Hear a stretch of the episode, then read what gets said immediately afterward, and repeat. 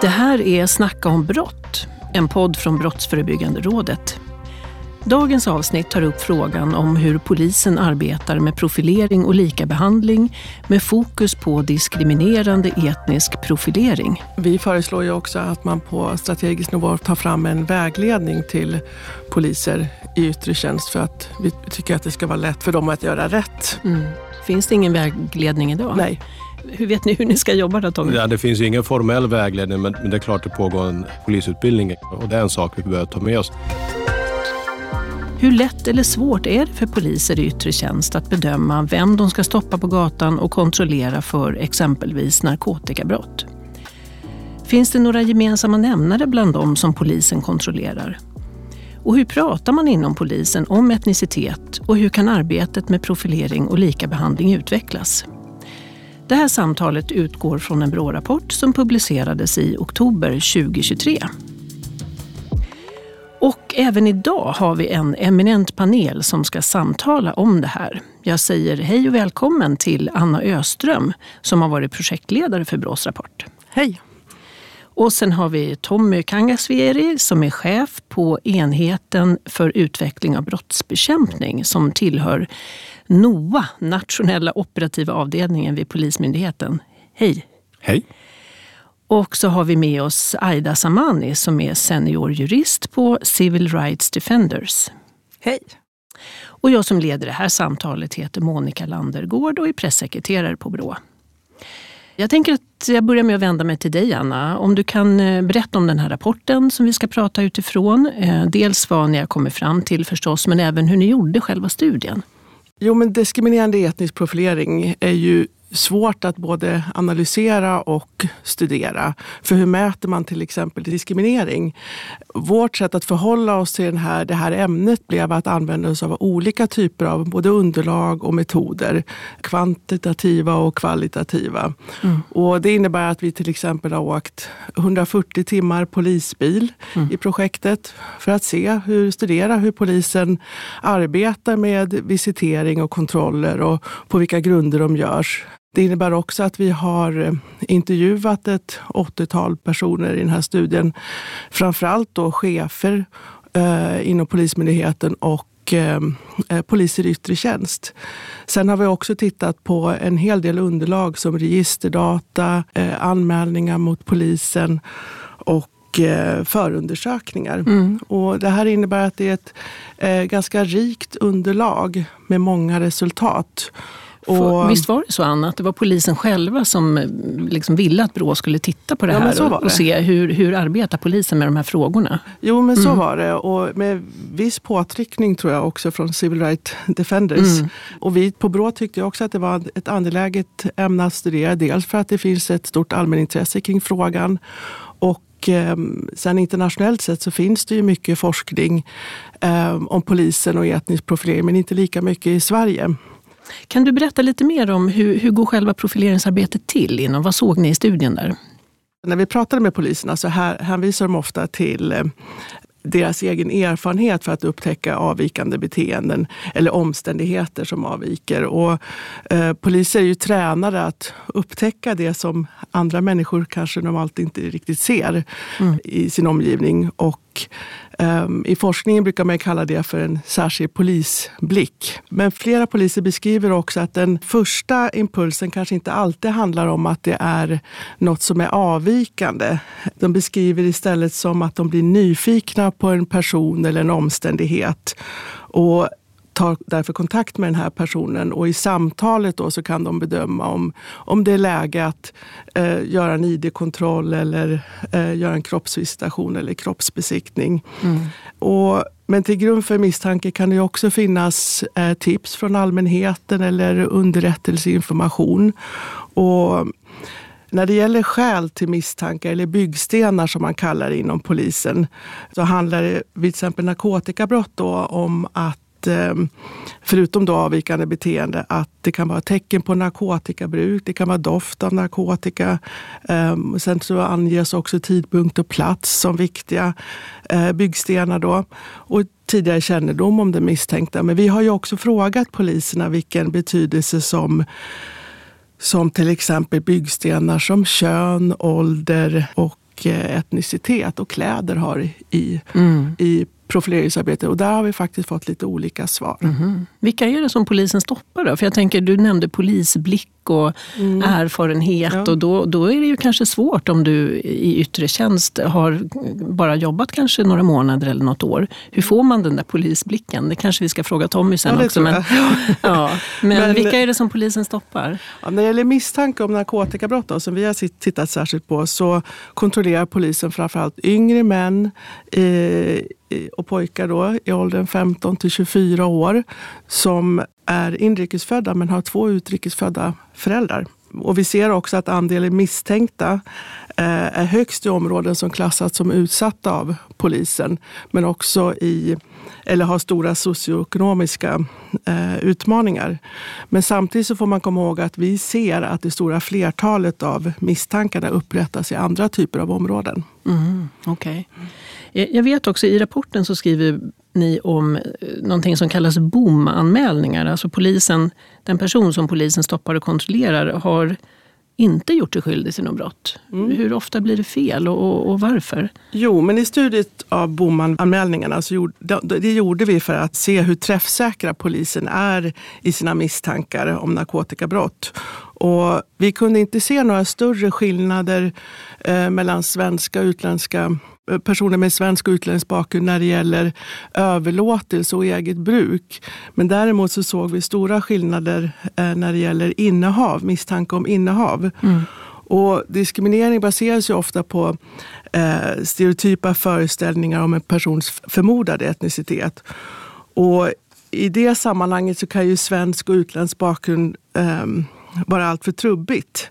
Och för att för att förfina analysen då så gjorde vi, delade vi in andelen bomanmälningar som rör misstanke om innehav eh, utifrån mödrarnas födelseland. Och när vi tittade på de 20 vanligaste länderna utifrån mödrarnas födelseland så såg vi tydligt att polisen är betydligt säkrare när det gäller misstankar mot personer med bakgrund i Norden jämfört med de som har bakgrund i Afrika eller Sydvästasien. Det blir inte lika många bommar helt enkelt när, man, när de stoppar och kontrollerar personer som har ett, om man får kalla det, nordiskt ursprung? Eller? Nej, precis. De är mm. mer träffsäkra där. Okay. Till exempel då så, om en person har en mamma som kommer från Eritrea så är det runt 37 procent av misstankarna som är en bom. Mm. Eh, medan endast 15 procent är en bomanmälan om personen har en svensk moder. Mm. Och sen har vi också gjort ris, eh, regressionsanalyser på materialet. Och, och, Förlåt, nu måste vi förenkla lite. Vad är en regressionsanalys? jo, man har, man har tagit hänsyn till andra faktorer som till exempel ålder, kön, tidigare lagföring och områdets karaktär. Mm. Och oavsett vilka bakgrundsvariabler som, som inkluderas i analysen så, och vilka, även polisregion så framkommer systematiska skillnader i andelen bomanmälningar utifrån den misstänktes etniska bakgrund. Mm.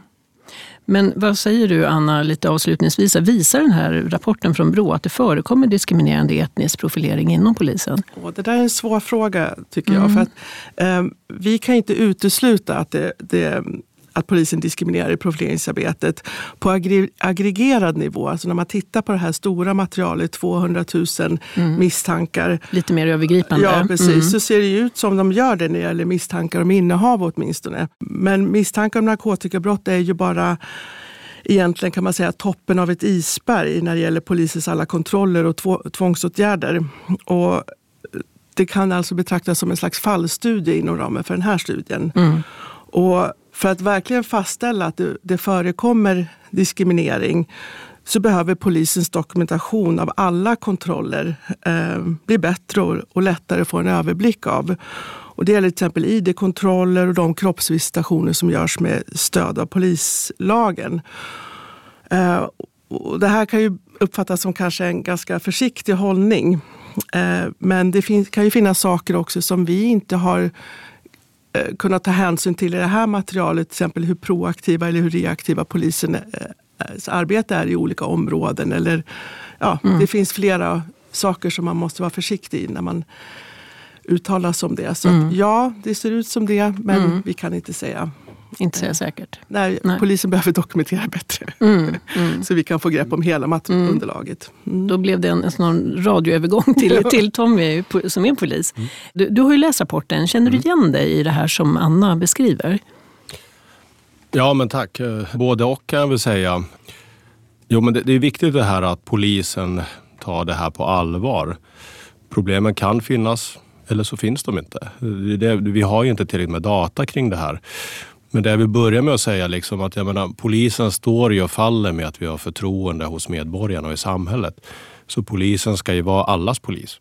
Och är det så att vi bedriver etnisk profilering, då är vi inte allas polis. Så därför måste vi ta det på allvar. Sen behöver man ju djupa mer i liksom, vad är det för typ av kontroller polisen gör. Eh, utmaningen ligger i att ja, men om, om vi jobbar aktivt i, om vi nu kallar för utsatta områden, så har ju alla en utländsk bakgrund. Eller majoriteten har utländsk bakgrund där. Därav så blir utfallet lite konstigt datamässigt. Och så där. Vi ser ju flera sådana kommentarer i olika intervjuer att ja, men, vad är problemet när vi jobbar där? För många har utländsk bakgrund, då blir det så. Men det viktiga för mig att säga att alla sådana åtgärder som polisen gör måste ju ha stöd i lag. Så därför måste ju polisen vara väldigt, väldigt duktiga på att allt vi gör kan vi motivera. Och det läser jag in i den här rapporten att där, där, där har vi brister inom polisverksamheten. Det kan bero på att vi inte har stöd för att dokumentera. Det kan bero på att vi har oerfarna poliser i yttre tjänst Eh, som inte har den här, om det nu kallas polismagkänslan eller polisblicken och sånt där. Så att eh, eh, motiveringen till de här kontrollerna behöver bli så mycket bättre. Och det, det håller jag med om. Och det finns ju ett massa resonemang kring det där. Sen tänker jag också det här att det gäller att skilja på när vi agerar i sådana förebyggande polisiära åtgärder enligt polislagen och när vi så att säga har misstanke om brott. Och då har vi stöd enligt rättegångsbalken. Men det kan ju vara så att vi inte riktigt är säkra på det där ute heller. Inom vilken lagstiftning agerar vi? Men jag, jag tror så mycket mer på att polisen behöver bli bättre att coacha de yngre poliserna i det här jobbet. Och sen också se till att vi, vi dokumenterar det vi gör. Så att, så att bland annat ni på Brå kan, kan forska närmare kring det här. Mm. Bra, vi ska komma in lite mer på liksom hur ni konkret jobbar och vad man kan göra för att stötta yngre. Men jag tänkte, eh, Aida, intressant att höra. Du jobbar ju på Civil Rights Defenders. Eh, kommer ju ofta i kontakt med de här frågorna. Vad, vad är dina reflektioner kring Brås rapport?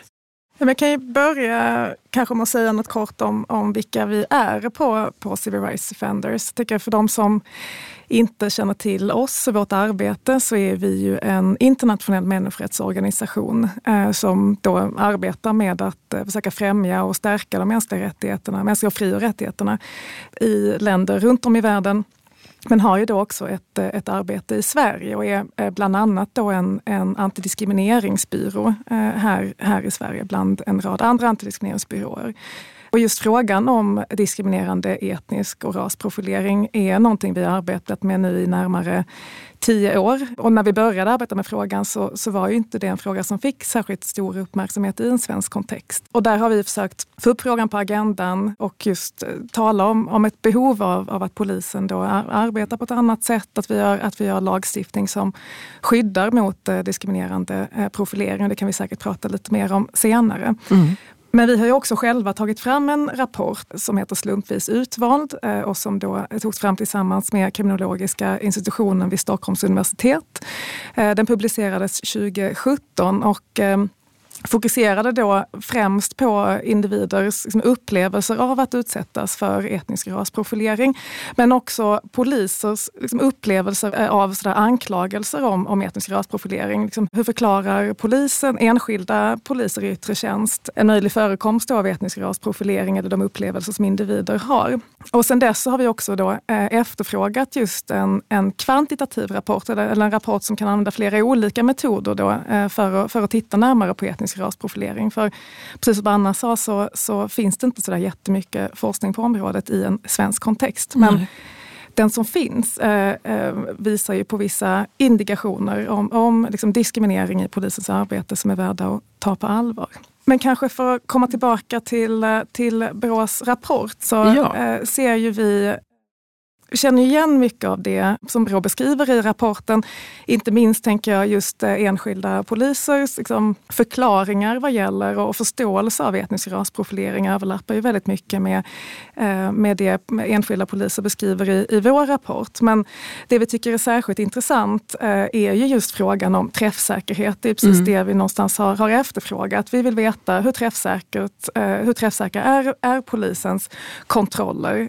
Och där är det ju väldigt intressant att, eh, att det är då hög bomfrekvens så att säga när det, när det gäller kontroller av personer som då har, har utländsk bakgrund. Det blir särskilt intressant också när man börjar titta på då, eh, moderns födelseland och, och, och, hur stor skillnad det då blir på basis av det om man tittar på till exempel eh, individers hudfärg och, och liknande. Anna, du ville säga något? Nej, jag tänker att då har vi den analysen samtidigt som vi också har gjort väldigt mycket intervjuer då med, med, med polischefer och eh, poliser i yttre tjänst.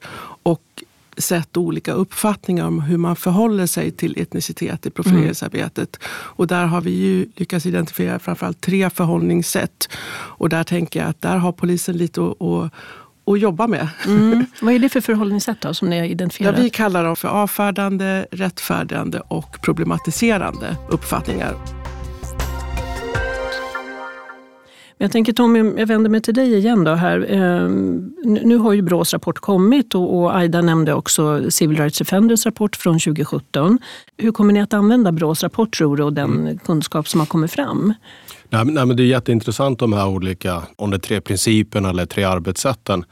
Eh, det visar ju på att, att, att polisen behöver ju dels reflektera kring de här tre olika arbetssätten. Eh, personligen så gillar jag det där problematiserande, för det, det är det det handlar om. Polisen tittar på ett problem, vi ska försöka angripa det. Det skulle ju kunna vara att vi har öppen droghandel på, på någon gata och torg.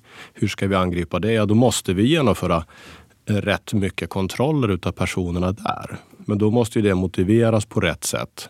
Och sånt. Och det leder ju också till att att tyvärr kommer det bli ett antal sådana här bomträffar för att eh, idag bedrivs ju liksom här utsållningen utav misstänkt narkotikapåverkan med så att säga bedömningar med hjälp av pennor som rör sig, titta på ögonen och kroppshållningar och sånt där. Mm. Och det leder ibland till att det blir fel. Men då måste man verkligen kunna erkänna att det här var inte rätt och kunna stå för det. och sånt där. Men det får inte vara många sådana. Några kanske man kan acceptera. Eh, men det får inte vara den huvudsakliga orsaken.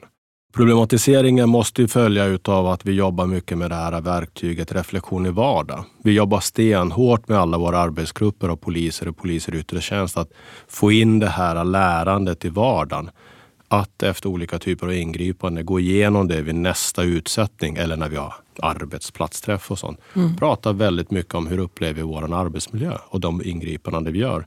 Jag har varit ute och jobbat en del med, med unga kollegor eh, och sånt där. Jag kan, jag kan berätta faktiskt att sist jag var ute i Norrköping så, så gjorde jag en, själv en sån här alltså, så här bedömning av ett ungdomsgäng som stod och, stod och hängde vid ett torg. När, när en av dem såg oss så avvek den från platsen. Jag och min kollega beslutade att vi skulle kontrollera den här för att det var någonting som gjorde att den avvek från att börja gå ifrån oss. Vi hade även information om att det fanns ett antal avvikna från SIS-hem i Norrköping det dygnet. Kanske var det en sån här ungdom. Eh, tyvärr var jag, är jag för gammal så jag hann aldrig springa kapp människan när den sprang ifrån mig. Men det är en annan sak. Men, men det är ju ett sätt att så att säga använda den här polisiära erfarenheten. Vi har en grupp ungdomar, en avviker från att titta bakåt på oss och sen springer därifrån. Någonting var det där som, som vi ändå kände att det var rätt. Det kanske är den polisiära blicken. Mm. Men det är sådana saker som vi behöver få ut i alla arbetsgrupper och jobba med. Mm. Men jag tänkte Tommy, både du och Anna har ju nämnt den här polisblicken och, och, mm, och tillbaka till eh, det här med yngre poliser som kommer ut och inte är så erfarna. Hur, hur får de med sig det här? Hur lär man sig? Hur lär ni dem att få den här blicken? Eller, för man kan ju inte bara gå på magkänsla tänker jag. Man måste ju ha andra redskap. Jag, jag, tror att en av vägarna är att man tränar mera på det här. Eh, på polisutbildningen, eh, pratar om det här, tränar på det här. Få ha med skådespelare i olika scenarier och sånt där. Eh, och sen, sen, måste det ju vara så att vi har någon form av handledning av de yngre poliserna när de kommer ut. Så alltså att det finns äldre poliser som jobbar med de yngre. Mm. Där har vi en utmaning för det är rätt slitsamt att jobba i yttre tjänst dygnet runt. Men här behöver verkligen polisen jobba med den frågan. Vi har ju äldre poliser i områdespolisverksamheten så vi behöver ha dem rotera in i den här typen av... Så att de eh, förmedlar sin kunskap till de yngre. Mm. Vi föreslår ju också att, eh, att man på strategisk nivå tar fram en vägledning till poliser i yttre tjänst för att vi tycker att det ska vara lätt för för dem att göra rätt. Och, mm. och att av den vägledningen så bör det också framgå hur man förväntar sig från ledningen att man ska dokumentera de här visitationerna och kontrollerna. Och även vad, vad, hur polisledningen ser på frågan om etnicitet i, i profileringsarbetet. Mm. Och även kläder och kön och ålder och sådana saker. Som kan vara lite mer luddiga än tid och plats, eh, avvikande beteende, doft av narkotika och den typen av, av byggstenar.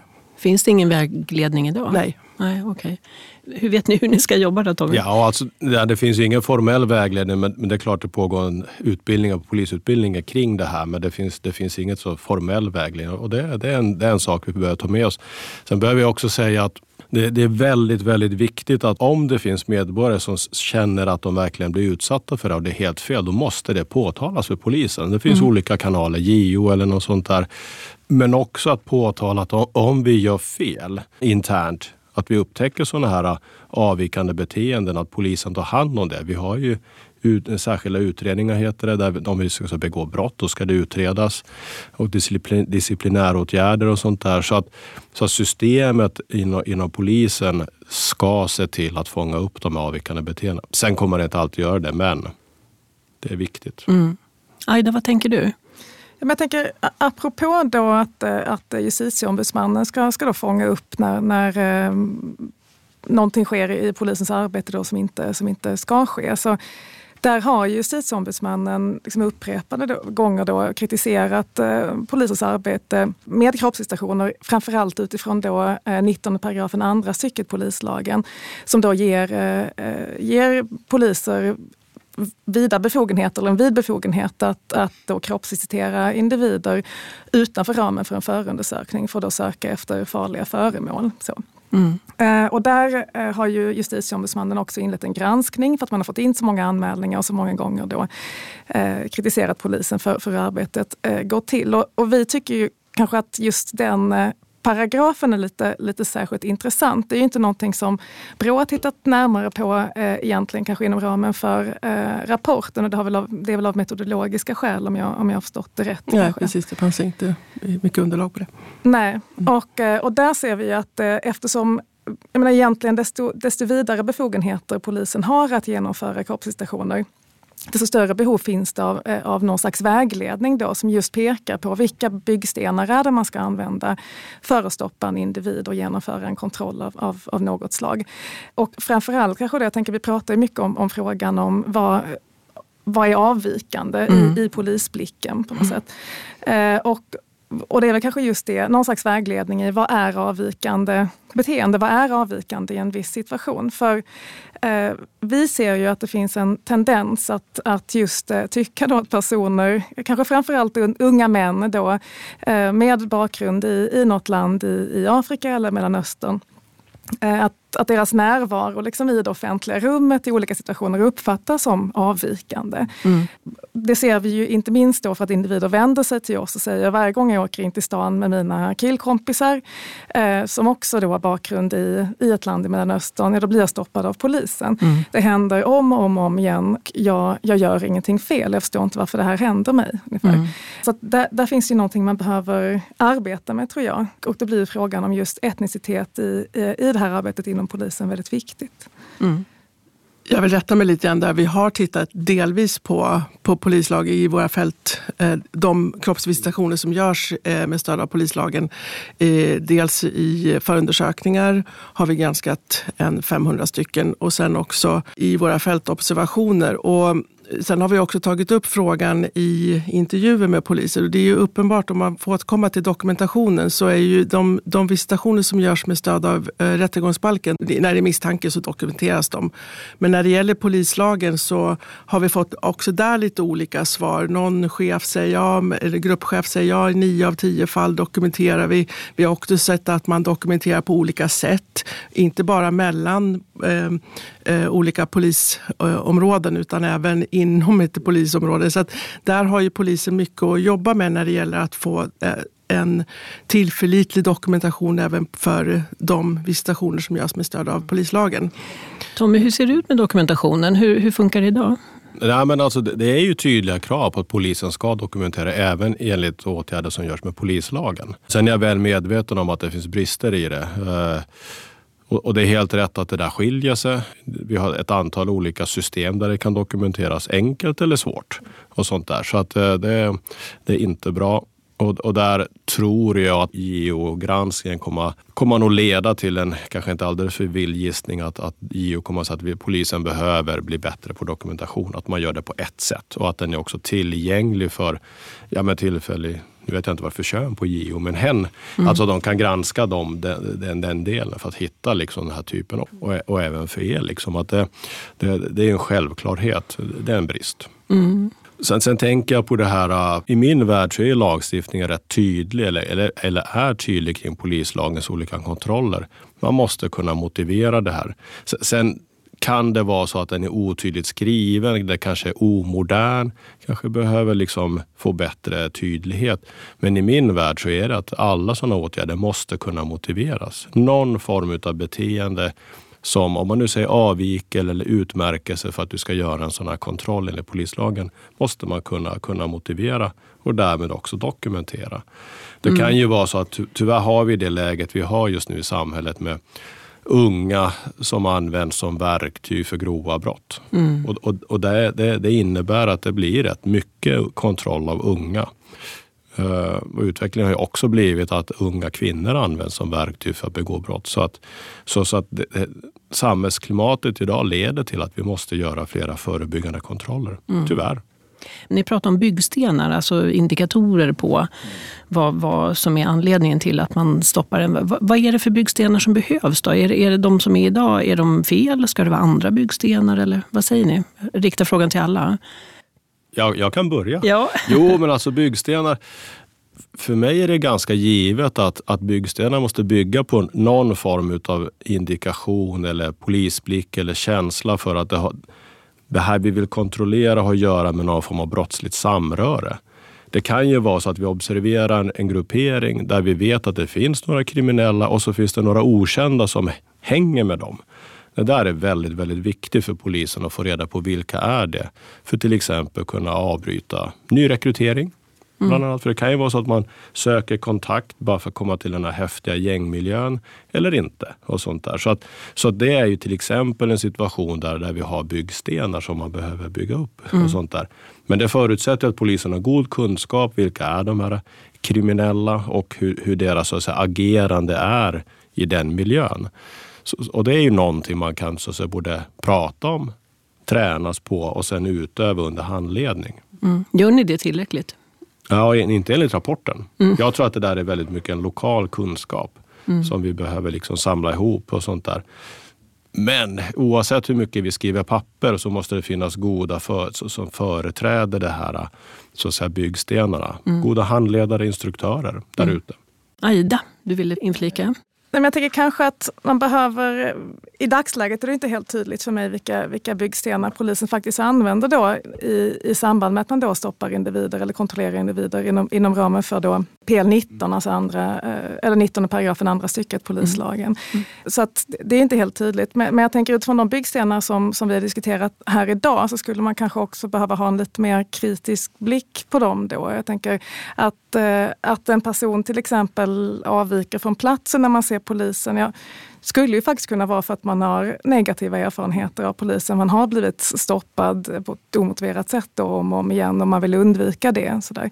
Jag skulle säga att eh, man kanske i större utsträckning än idag, det är intressant att höra vad, vad Tommy tycker om det, skulle bygga arbetet mer på då, vad ska man säga, underrättelser och liksom polisiära iakttagelser som bygger på trender. Jag vet att eh, ser man då till exempel en, en eh, bil eh, som det sitter ett antal eh, unga killar då med, med bakgrund i Mellanöstern i, liksom i stan. Så där, ja, då kanske man, tycker man att det ser misstänkt ut så får man göra en slagning då på, på registreringsnumret. Jag vet att, att polisen tidigare har sagt att eh, hyrbilar är något som används i stor utsträckning. Ja, då kanske man ska reagera när man ser en hyrbil och det är något annat som sticker ut med det där. Eller, eh, eller om det då är en, en eh, regskylt som, som eh, ger utslag men, men kanske då inte stanna i lika stor utsträckning som idag eh, ett gäng killar som befinner sig på fel plats, det vill säga utanför en förort. Mm. Eh, så, som man gör idag. För så, så, beskriver, jag vet att poliser har beskrivit för mig tidigare att, eh, att ser jag en bil eh, i stan med, med killar som har den här bakgrunden, då kommer jag stoppa den varje gång. Mm. För att det sticker ut helt enkelt. Vad gör de där? Mm. Så.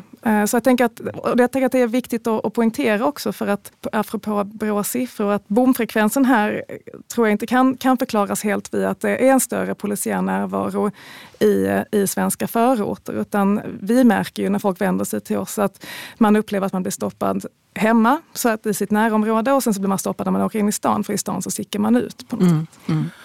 Men om man ser eh, just vart misstankarna uppstår så är de flesta misstankarna, om jag minns rätt så är det 70-80 procent av alla misstankar om narkotikabrott brott uppstår eh, inte i utsatta områden utan just det som Aida säger, när man åker in till stan eller i en annan miljö. Mm. Så, eh, och sen tänker jag också på de här byggstenarna så granskade vi Eh, ganska många förundersökningar och tittade just på byggstenar. Och vi såg att det fanns också skillnader. Medan nervös äh, angavs väldigt mycket i en lokalpolisområde så förekom det nästan inte i något annat. Så att det, det är ju liksom, och det kan ju vara så att just i det området är människor mer nervösa när de träffar polisen för att de kanske har dålig erfarenhet av polisen sen tidigare eller att de blir kontrollerade väldigt ofta och så att man blir nervös eller kanske har dålig erfarenhet av polisen i sina hemländer eller så. Så det är ju någonting, det här nervös har ju också kritiserats av JO att an, användas som en byggsten. Så det, jag tänker att det måste finnas, man måste nästan gå ner ibland på mikronivå för att titta på de här enskilda byggstenarna och se vad är det som är okej att använda. Får är etnicitet en byggsten tillsammans med andra eller ska det aldrig vara en byggsten? Det, det är lite den där mm. diskussionen som jag tror polisen måste ha. Nej, jag, kan, jag, menar, jag håller med dig att uh, polisens så, så om man kallar för kontrollverksamhet eller riktade kontroller det ska ju verkligen bygga på underrättsinformation. Exemplet som jag drog det var ju att vi hade information om att det fanns ungdomar som hade avvikit från SIS-hem. Vi hade information om att de här ungdomarna har fått uppdrag, eh, på, ja, morduppdrag kan man ju säga rakt ut här. Eh, och vi hade information om att de uppehöll sig i Norrköping i, i centralorten. Ja, men då hade vi ju tre ganska bra byggstenar till att liksom göra en kontroll av den här ungdomen som sen avvek. Eh, nu fick vi inte ta på människan tyvärr. Men, och det är ju synd liksom, om det hade hänt någonting sen. Men det är just sådana faktorer som, som poliserna måste ha med sig ut. Att bygga upp de här så att säga, anledningarna. Man måste lyssna noggrant på utsättningar. Hur är läget just nu inför det här passet? Vad har vi för information? Och därmed också rikta polisverksamhet mot det. Så att det inte är bara att vi åker omkring slumpmässigt och gör, om vi nu säger slumpmässiga kontroller. Det, det, det, mm. det ibland blir det ju så. Vi kanske mm. letar efter rattfyllon och sånt och då blir det ju väldigt mycket slumpmässigt. Men då måste man också förklara det när man gör en kontroll. Att den här gången, den här stoppet och fordon är för att. Och så. Och det, och det kanske också är en erfarenhetsfråga att, att, så att säga, våga prata med medborgarna. Jag har ju inga problem. Jag är en gammal gubbe. Liksom. Jag, jag, tycker det är roligt att prata. och sånt där. Men det kanske man inte har när man är yngre. Mm. Så det gäller verkligen att bygga upp erfarenhet här. Jag pratade med en erfaren gruppchef för IG-verksamheten. Jag åkte med henne i polisbil och pratade just om de här frågorna. Och ingripande verksamheten ja, betyder det? Ja, ja precis. precis och hon hade jobbat i tror jag, över tio år inom, i ett i särskilt utsatt område. Hon sa just det att ser man en bil med låt säga fyra, fem ungdomar med huva på med en annan etnicitet så finns det de poliser som hugger direkt som inte har erfarenheten. Men hon menar ju tydligt att det, det, det kan man inte göra. Mm. Hon såg att det fanns det bland sina kollegor. Mm. Det... Men jag tänker Tommy, det här med att använda etnicitet som en av de här byggstenarna. Är det någonting ni pratar om inom polisen? Vad, vad tänker du? Kring det? För mig är det helt givet, det är inte en av byggstenarna. Nej. Aldrig någonsin. Nej. Utan det är annan information. Det, det, det, får inte vara tal om det. och sånt där. Sen är jag medveten om att problemet finns. Det kommer alltid finnas, tyvärr. Mm. Men för mig är det ingen tvekan och det får inte vara en av byggstenarna. Ja, men jag tänker givet de här diskussionerna som vi har haft nu hittills, här, vad, vad ser ni att vad, vad behöver... För Tommy, du har ju berättat att ja, men, polisen kan bli bättre och ett led är ju till exempel att Brå har gjort den här studien och även Civil Rights Defenders arbete. Men vad ser ni? Vad, vad behöver göras för att det ska bli ännu bättre och utvecklas det här arbetet? Varsågoda. Jag tänker det, det första det, som skulle behöva hända och, och det, det är väl inte något som jag, jag i vart fall de flesta i det här rummet kan, kan riktigt eh, göra någonting åt. Men, men det är att vi behöver en bättre lagstiftning. Vi behöver en diskrimineringslag som tydligt då förbjuder diskriminerande åtgärder av polis. Det har vi inte idag. Eh, och där ligger det en utredning nu sedan två år tillbaka eh, på, på regeringens bord som, eh, som just eh, rekommenderar att, eh, att diskrimineringslagens förbud då vidgas till att också omfatta eh, åtgärder av polis. Eh, det behöver vi ha på plats. Men sen då för att den lagstiftningen också ska bli meningsfull eh, så behövs det ju då som vi pratat om tidigare dokumentation. Eh, det vill säga det behövs bättre, mer robust dokumentation över, över kroppsvisitationer på ett sätt förstås som inte blir alltför betungande för, för Ehm, för poliser i yttre tjänst. Eh, och uppföljning, det, det, blir helt centralt och, och, det saknas idag så vitt jag kan se. Det vill säga vi måste förstå hur genomförs eh, visitationer idag, på vilka grunder. Eh, det ska ju tydligt motiveras eh, varför någon har blivit eh, kontrollerad och har man då liksom, ordentlig dokumentation och uppföljning så, så ehm, kanske man kan få en uppfattning också om på vilka grunder sker det, var sker det någonstans och vilka är det som blir kontrollerade. Och hur framgångsrik är man då med, med kontrollerna, hur träffsäkra är de? Mm. Eh, det är ju väldigt, väldigt viktig information tänker jag, till polismyndigheter och, och till poliser i yttre tjänst eh, som, som behövs för att göra arbetet bättre. Så att vi, vi vill gärna se ett uppdrag till, till Polismyndigheten och ordentliga resurser att, att just jobba med den här frågan. Och, eh, och även då till att jobba med träning av olika slag, det vill säga eh, någon slags reflektioner eller träning kring just vilka byggstenar, tydlig vägledning och träning liksom på basis av den vägledningen. Vad är det för byggstenar som gäller? Hur ska man tänka kring etnicitet? Och där finns det ju väldigt mycket lärdomar att hämta från, från polis i andra länder som man skulle mm. kunna hämta in. Mm. Bra. Tommy, vad ja, tänker ja, du? Jag kom på en grej här som jag tycker är viktigt. Liksom att ett, ett, polisarbete där, där det inte händer någonting och vi inte upptäcker någonting är egentligen ett bra polisarbete. Polisarbete ska i grunden vara tråkigt. Mm. Vi ska inte upptäcka brott. Och det, och det, är det som är det svåra med sådana här bomträffar om vi gör kontroller i polislagen. För det är till för att förebygga och förhindra att vapen finns på allmän plats. Skulle vi träffa på en massa vapen vid varje träff, då har vi ett otroligt problem i samhället. Nu blir det så att majoriteten av de här kontrollerna blir negativa för att vi har förhindrat och försvårat. Så att vi trycker bort de kriminellas möjligheter att bära vapen på sig. Det är det som, det är, det som är den här omvända svårigheten med det här. Mm. Och självklart så måste vi öka dokumentationen för att visa vilka det är vi kontrollerar och, och motivera varför. Jag menar, om, vi, om vi har en underrättelseinformation att den här personen brukar gå beväpnad eller ha andra farliga föremål på sig. Då, då, då, ska vi jobba mot den personen för att inte den ska ha det. Då, då trycker vi bort den, den, så att säga, möjligheten för den. Och då blir det tyvärr bomträffar. Mm. Så det här är så här Ja, det är moment 22. Liksom. Ja, du menar att det kanske är bra att det blir fler ja, alltså, om, om, om, om, man kan förklara varför mm. det blir det och att vi gör det mot, på rätt platser, rätt tidpunkt och mot så att säga underrättelsemässigt motiverade personer, då, då är det ju rätt. Mm. För då har vi lyckats förebygga och förhindra. Så det här är ju polisens dilemma. Mm. Jag tror att bomträffar, det är nog ingen som önskar att ni ska ha, alltid ha rätt, 100 procent rätt. Utan, men problemet är kanske inte just att att ni får bom, utan problemet är kanske att det skiljer sig så mellan ja. olika grupper.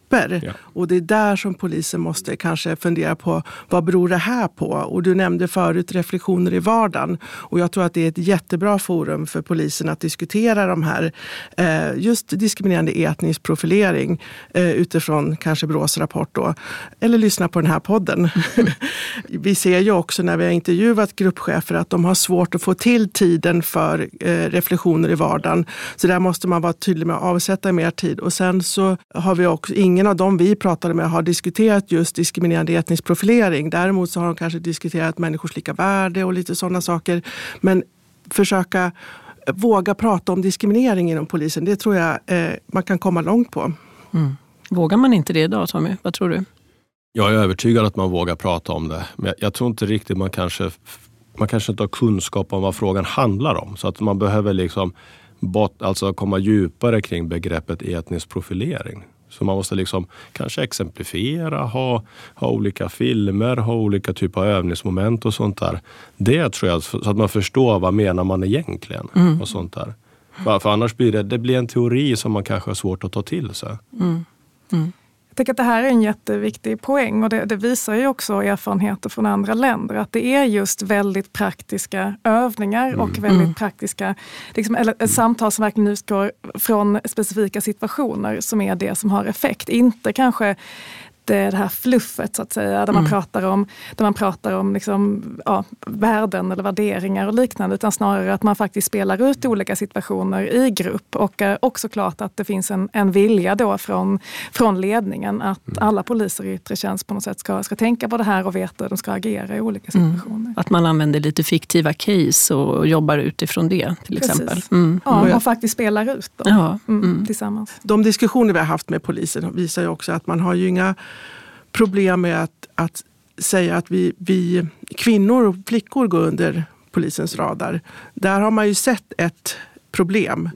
Och jag tänker också att vi kanske samma, på samma sätt som ni har diskuterat jämställdhet och, och jämlikhet och den typen av frågor och, och kön så kan det behöva finnas en, en motsvarande diskussion om etnicitet eh, inom polisen. Mm. Ni har ju kommit jättelångt när det gäller eh, flickor och kvinnor och de analyserna. Mm, får hoppas att Brås rapport kan bidra till det.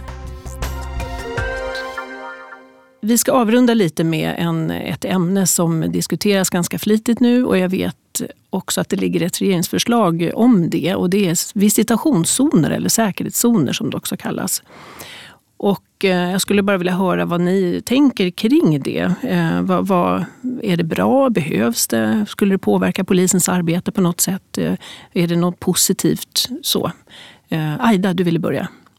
Men vi är ju negativa till, till förslaget eller till, till ett system med, eh, med visitationszoner eller säkerhetszoner.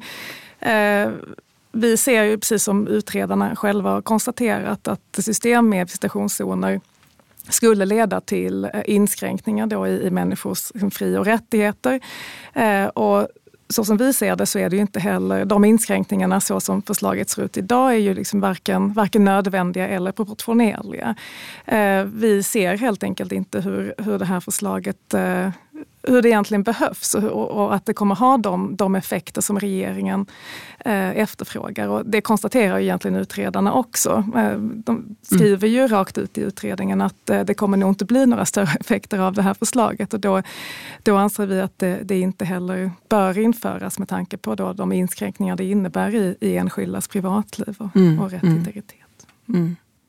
Vad säger polisen? Ja, men jag, jag tänker så här att eh, säkerhetszonerna kommer polisen använda som, som, som ett verktyg för att dämpa pågående konflikter. Eh, av och till är det så att vissa geografiska områden som är, de är, de är väldigt heta för kanske gängkonflikter eller hemdåd och sånt där.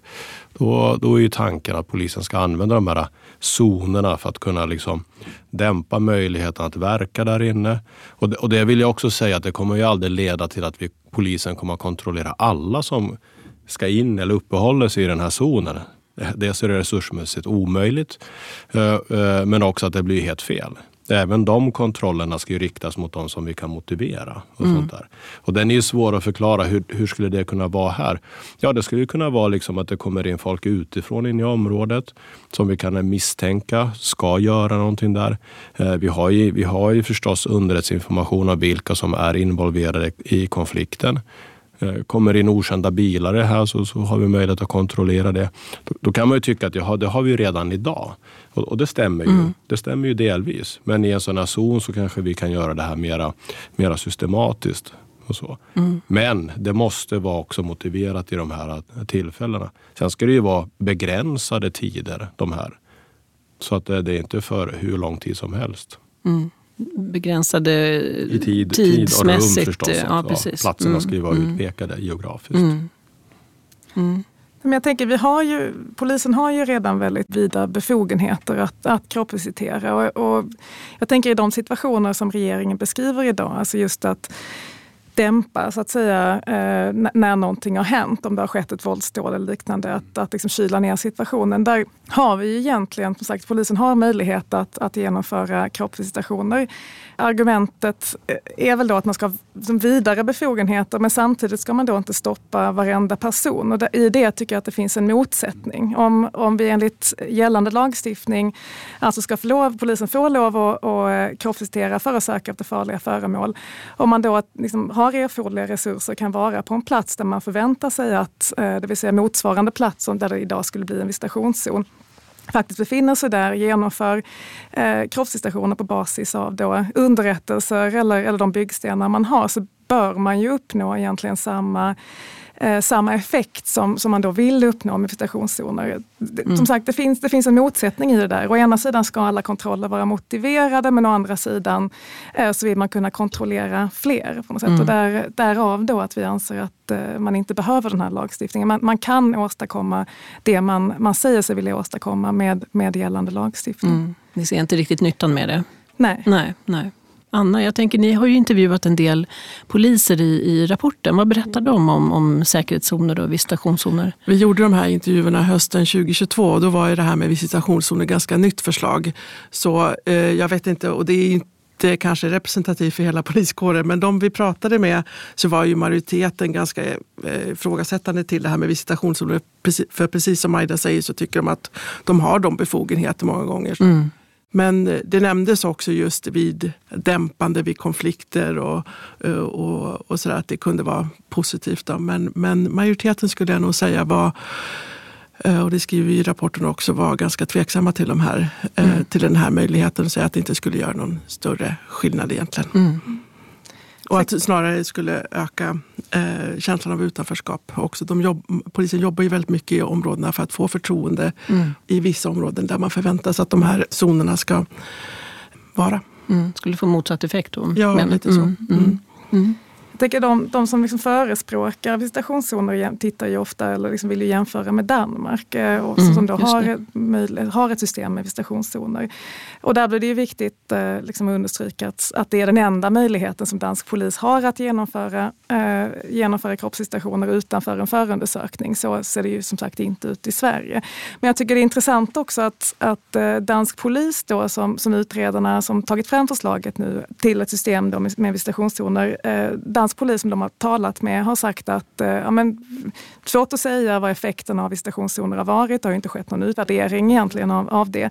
Man tycker att ja, men det har gett god effekt men, men sen beskriver de att det som egentligen har gett god effekt är, är, att man då har bildat sig, man har jobbat med att eh, bilda sig god uppfattning om liksom vilka som ingår i kriminella nätverk. Det är det egentligen som har gett effekten så att säga. Och sen mm. har man då kunnat kroppsvisitera de individer som man vet att man bör stanna och de understryker ju att vet man inte vilka man ska stoppa, då, inte, då, då har vi liksom ingen nytta av den här lagstiftningen. Nej. Så att även där eh, menar vi att det, det kanske handlar mer om arbetsmetoder, resurser att kunna genomföra, att ha vissa arbetsmetoder snarare än då en ny möjlighet att, att visitera diskutera som, som eh, då sannolikt kommer att eh, ja, inte vara så effektiv och då leda till eh, större inskränkningar mm. i, i enskildas privatliv. Mm.